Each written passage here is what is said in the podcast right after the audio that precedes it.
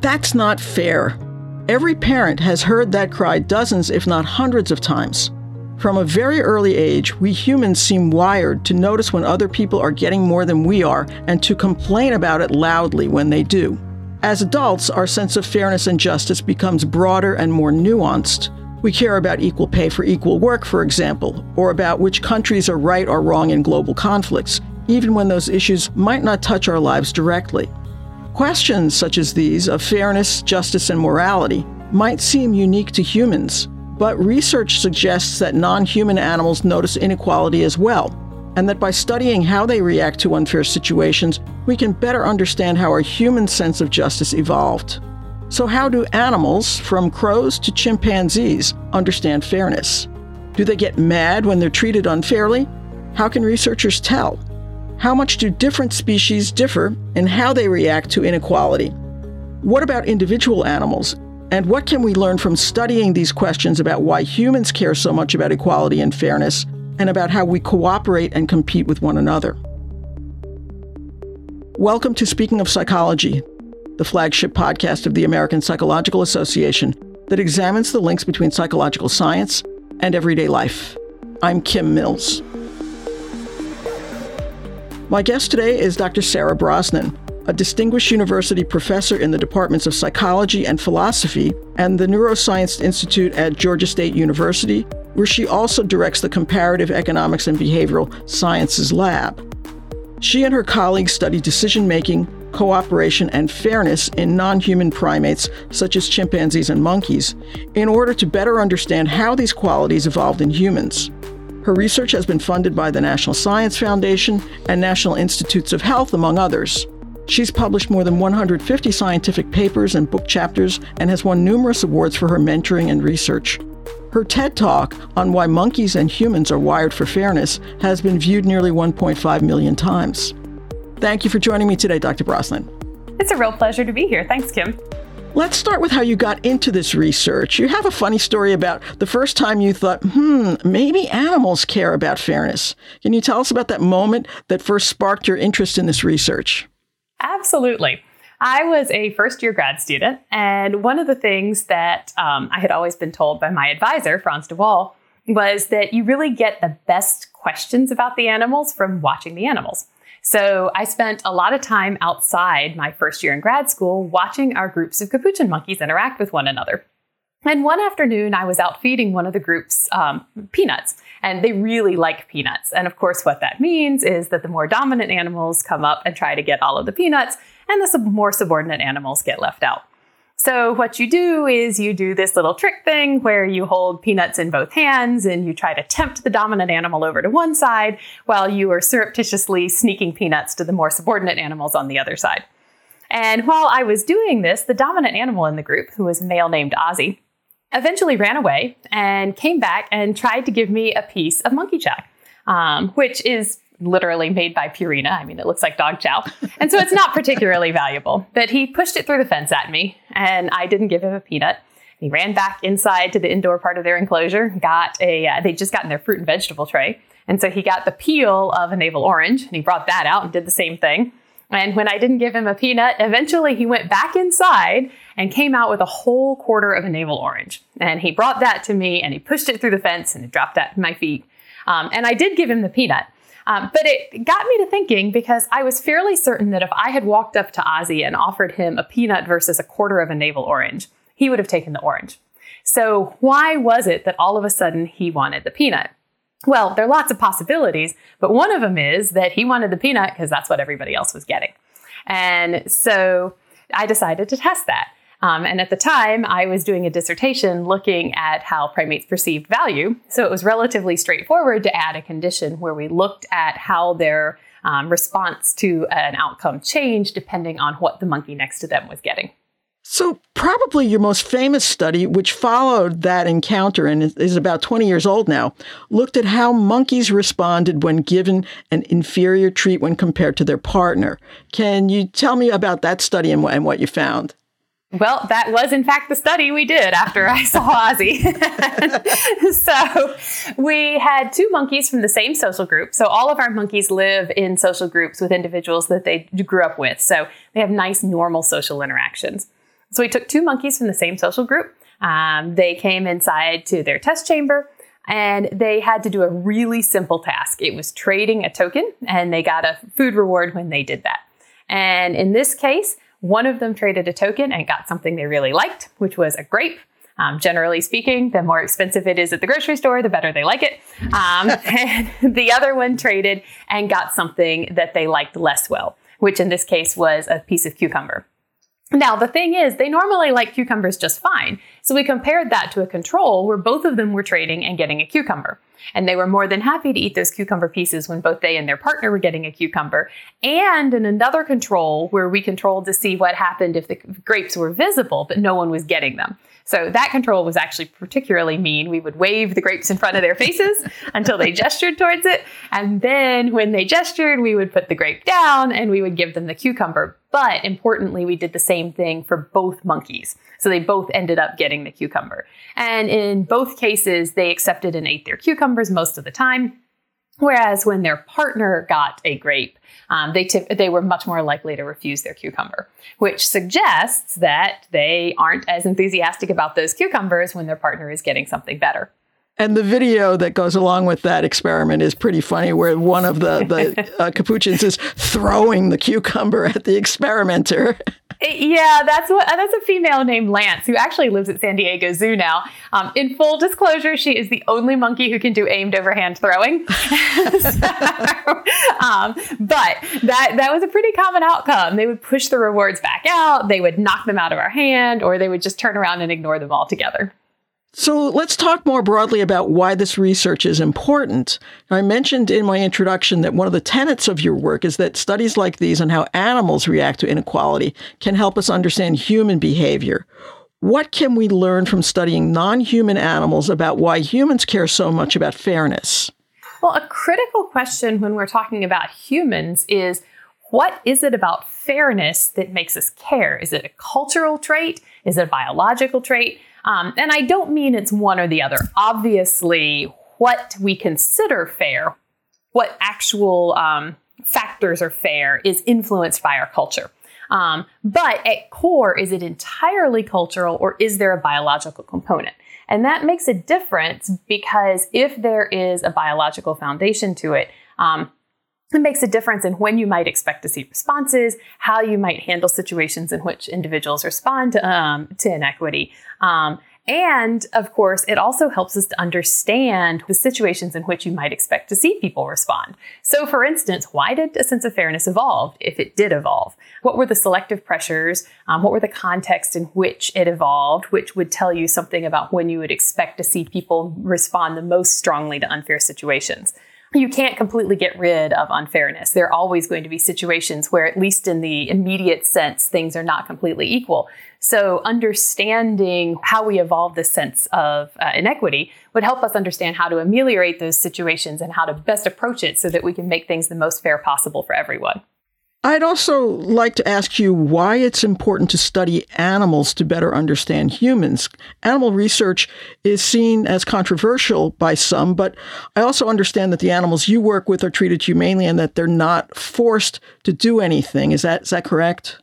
Yeah, our our monkeys only participate voluntarily. So they live in a social group um, and they are never deprived of anything to encourage them to participate. So they get the same food, the same treats, the same out- access to the outdoors, the same access to their partners, regardless of whether or not they participate in the day's testing.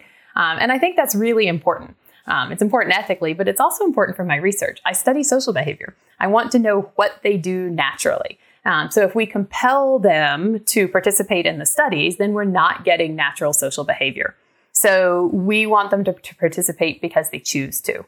Our guys live in big outdoor enclosures and social groups. Most of them choose to come in and test most of the time. Some days they don't. um, so, you know, if it's the first really nice day after a lot of rain, they're not coming in.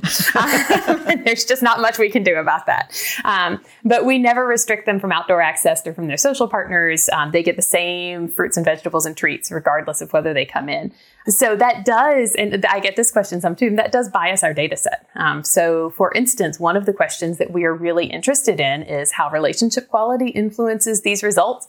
And it's really difficult to test because we know from our studies, and I've published this, that the individuals who are coming in to test in these dyadic studies are the ones who have good relationship quality. They're the ones who are spending time together and grooming one another in their social group. We're not getting the ones who don't spend time together. They won't come in together.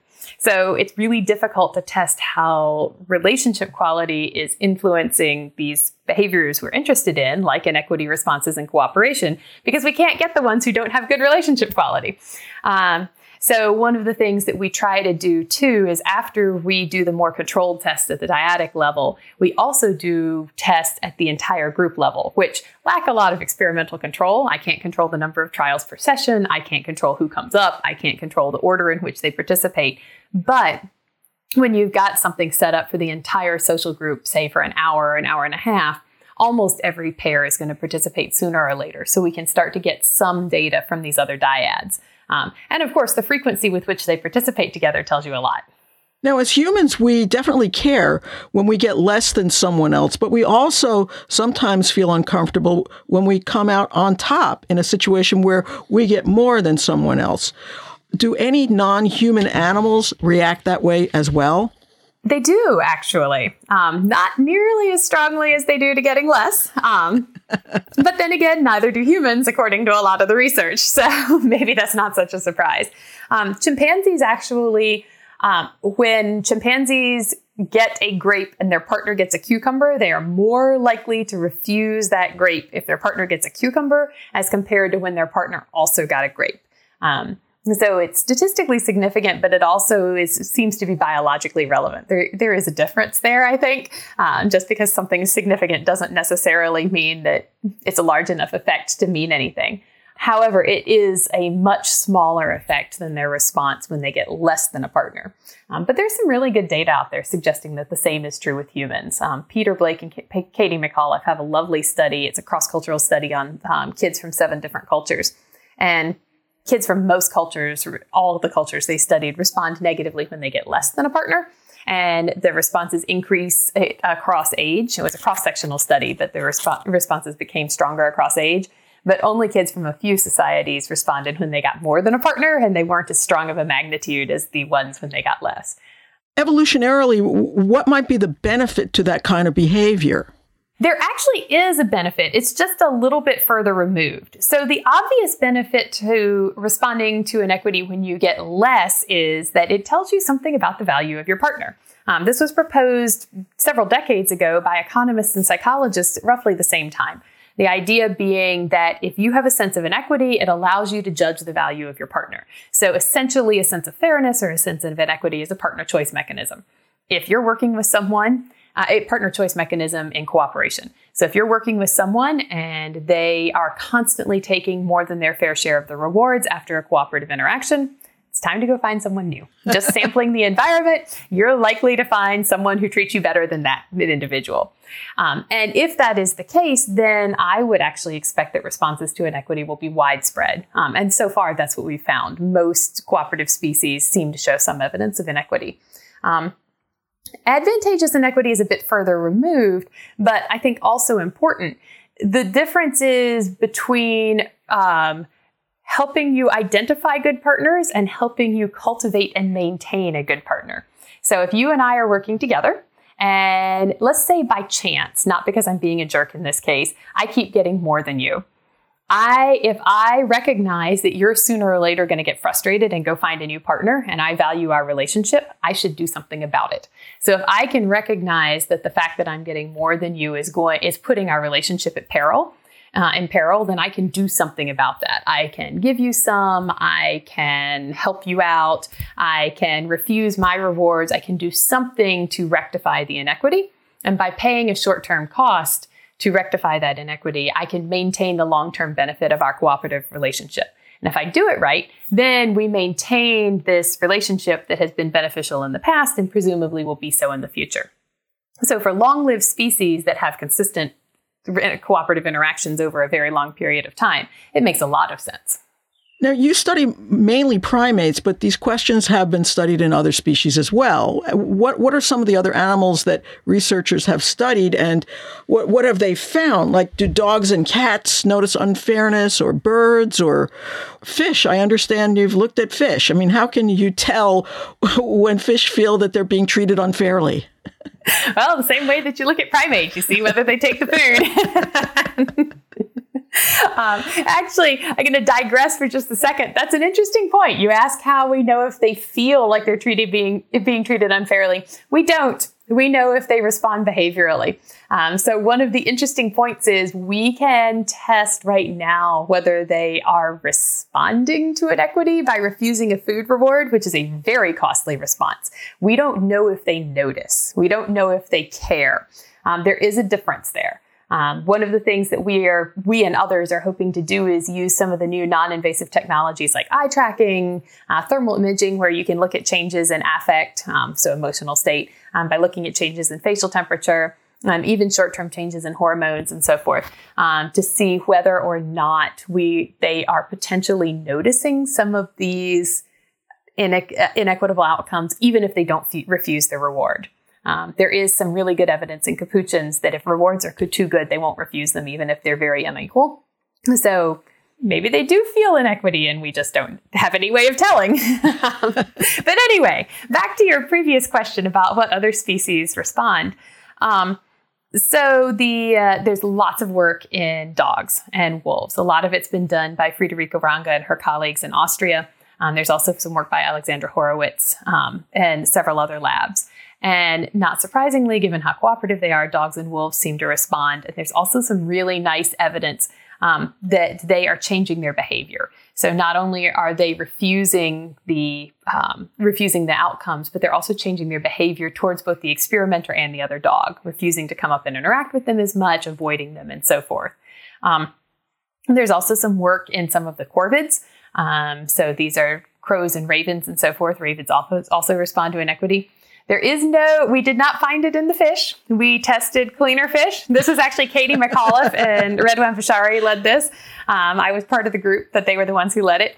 Um, they, uh, they tested cleaner fish who are highly cooperative, and so you might expect to see it there. Um, they did not respond negatively. But the interesting thing is, cleaner fish are highly interdependent, and we don't see it in the interdependent primate species either. So these would be the cooperative breeders like uh, marmosets and tamarins, and the biparental care species like owl monkeys.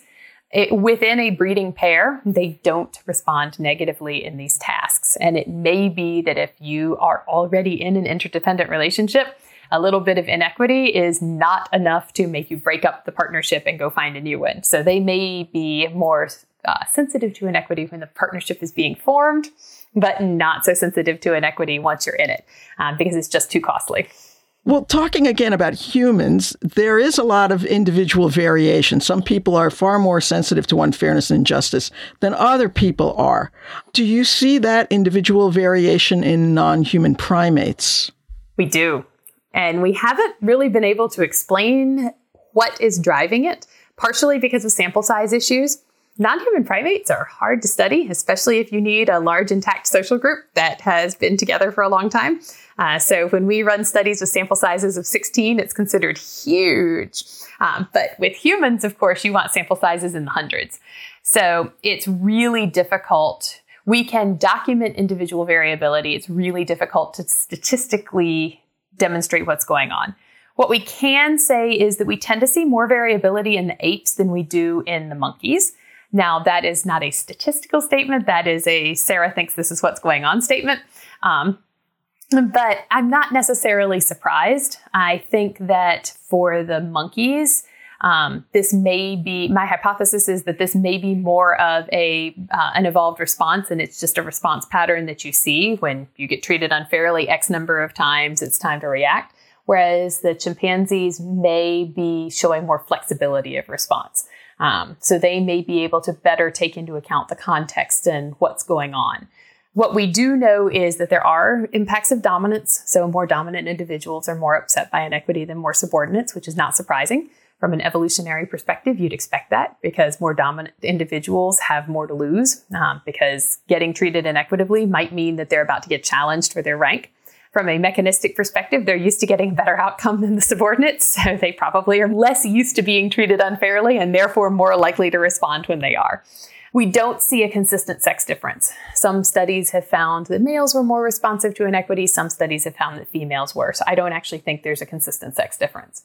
Um, we do tend to see a personality difference, um, at least in chimpanzees. We, in a for chimpanzees very large study, found that um, chimps that were higher on um, so more social personality dimensions, extroversion, and sociability. So, in other words, they were more likely to spend time with other chimpanzees, were more likely to respond negatively to inequity, whereas those that were higher on uh, dimensions that were more human oriented were actually more likely to respond negatively when in, in, that contrast condition I mentioned, where we waved the grape in front of them and then gave them the cucumber, um, which may suggest that they thought that the human was cheating them and didn't like that. Um, we don't know, but that's that's a reasonable hypothesis. And I, I still think there's something going on with relationship quality, uh, but we haven't been able to get at that because, as I alluded to earlier, the test that we ran to look at that, what ended up happening was we only got individuals with good relationships in the first place who were willing to come in and test together. So I don't have an answer. But doesn't that happen with, with human subjects as well? I mean, you know, uh, the people who tend to want to participate in studies are a lot like the, you know, apes that, and, and monkeys you're testing, right? Yep. And most of the human studies are either individuals who are being brought, who they say bring a friend to the lab, or they're complete strangers. So you're not getting that middle ground where you have individuals who know each other but have differing relationship qualities the, you can get around that by going in and testing a daycare center or people in a fraternity or sorority or something. But yes, you're absolutely right. How, how do you keep from anthropomorphizing uh, these animals you're, you're working with? I mean, clearly you work with them for long periods of time and you really get to know them and you're talking about their personalities and, you know, testing them on the big five, for example. Yeah, yeah, you really don't. Um, I mean, not to be blunt, but you don't. Um, so, for instance, the capuchin monkeys live, our longest lived capuchin lived 55 years. I've been working with literally the same capuchin monkeys for 23 years now, 24 years now. It's been 24. Um, and this chimp's the same amount of time. So, you don't. We know them quite well. And what we do is keep in mind that we're being anthropomorphic, that we have, we're going to be anthropomorphic. We're, not, we're almost not going to have a choice and try to use it appropriately. So when we do these studies, we try very hard to only talk about the actual experimental data. Um, we run these studies with people as much as possible. We try to do it where in a way that is non-biased. If we can, we run it on a computerized platform so that you don't have a human being in there. If you can't, you record it um, and you do what you can. So, for instance, in a trading task, you might have a platform in front of you where you have marked where your hand goes and everything is as marked as is possible. And then you have every bit of data double coded by uh, another observer who doesn't know what the hypotheses are and who preferably doesn't care. Someone who it's not their dissertation, it's not their grant, it's not their whatever. Um, so we call this inter observer reliability. And that helps. It doesn't make it perfect, but it helps. And we tr- we have to remember that we, as I mentioned earlier, we we're talking about what the animals do, not what the animals think, feel, what their motivations are. Um, I think that's a really important distinction. One that we actually don't remember enough in humans either. We tend to extrapolate from what the humans did on the study to what their motivations were because we are humans, and I don't think that's a fair assessment with humans either. Um, but that's a whole nother podcast. um, but the other thing is, I think anthropomorphism can be very useful. So, for instance, back to that initial story about Ozzy, I watched what Ozzy was doing, bringing me oranges for peanuts, and thought, huh, if we were humans, we would think that that might be inequity. How could we test that? So, there's nothing wrong with making an assessment about what you think an animal is doing, as long as you then use that as the starting point for hypothesis testing with a nice, tight experimental test rather than just going with it and not bothering to test what you see. Um, so it can be extremely useful as that starting point and helping you get some insight into what they're doing, uh, especially after a couple of decades of watching watching them. You still, I still see things where I didn't notice something before and think, hmm, I wonder what's going on there. Let's talk for a, a moment about uh, some other research that you have done, your, your work with the endowment effect, which is something that causes people to consider an item that they've just come to possess as higher in value than the maximum price they would have paid to acquire it just moments before. And this is something I understand you've studied in both humans and chimpanzees. Can you talk about those studies? Yeah, um, the endowment effect is a lot of fun. It's something I've done with a number of colleagues, Owen Jones at Vanderbilt um, being one of the primary ones I've worked with on this. And that definition is a mouthful, um, but essentially, the endowment effect is the idea that when you have something, once you come to possess something, you suddenly value it more than you did a moment before. And importantly, it's not due to learning new information about it that makes it more valuable. Um, and it's not due to any sort of sentimental attachment. It's not because suddenly it was the thing you had with you on your last hike with your kid before they went off to college or something. It's it, it's just because you possess it. And there have been hundreds of studies that have shown that humans do this. You ask them how much they're willing to pay to buy the book, and then a minute later, you ask them how much they're willing to sell the book for, and it's more. And so there has been a lot of research into why people would do this and lots of hypothesizing. Maybe it's related to loss aversion, but of course that's kind of circular because if it's related to loss aversion, then why are people showing the loss aversion in the first place? Um, perhaps people just want to make a profit. Um, and that is true, but in some of these cases, the amount people won't sell it for is a huge profit.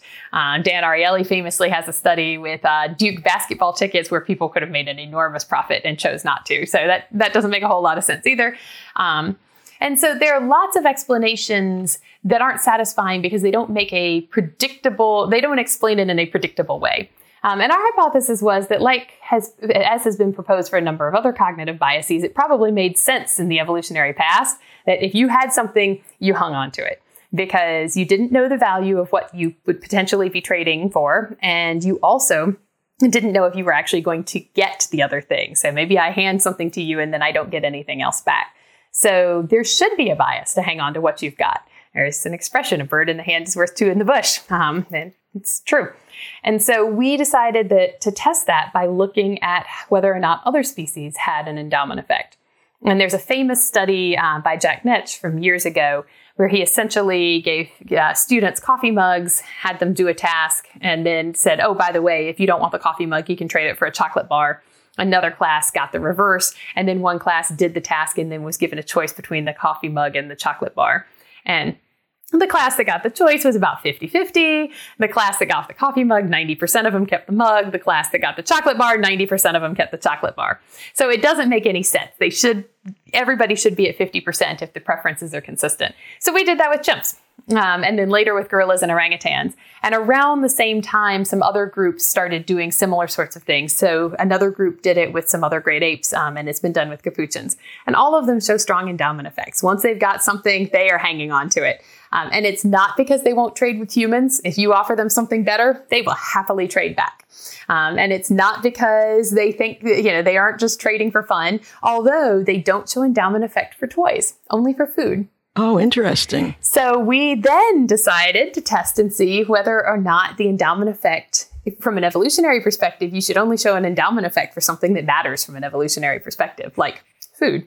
Um, so we tested tools.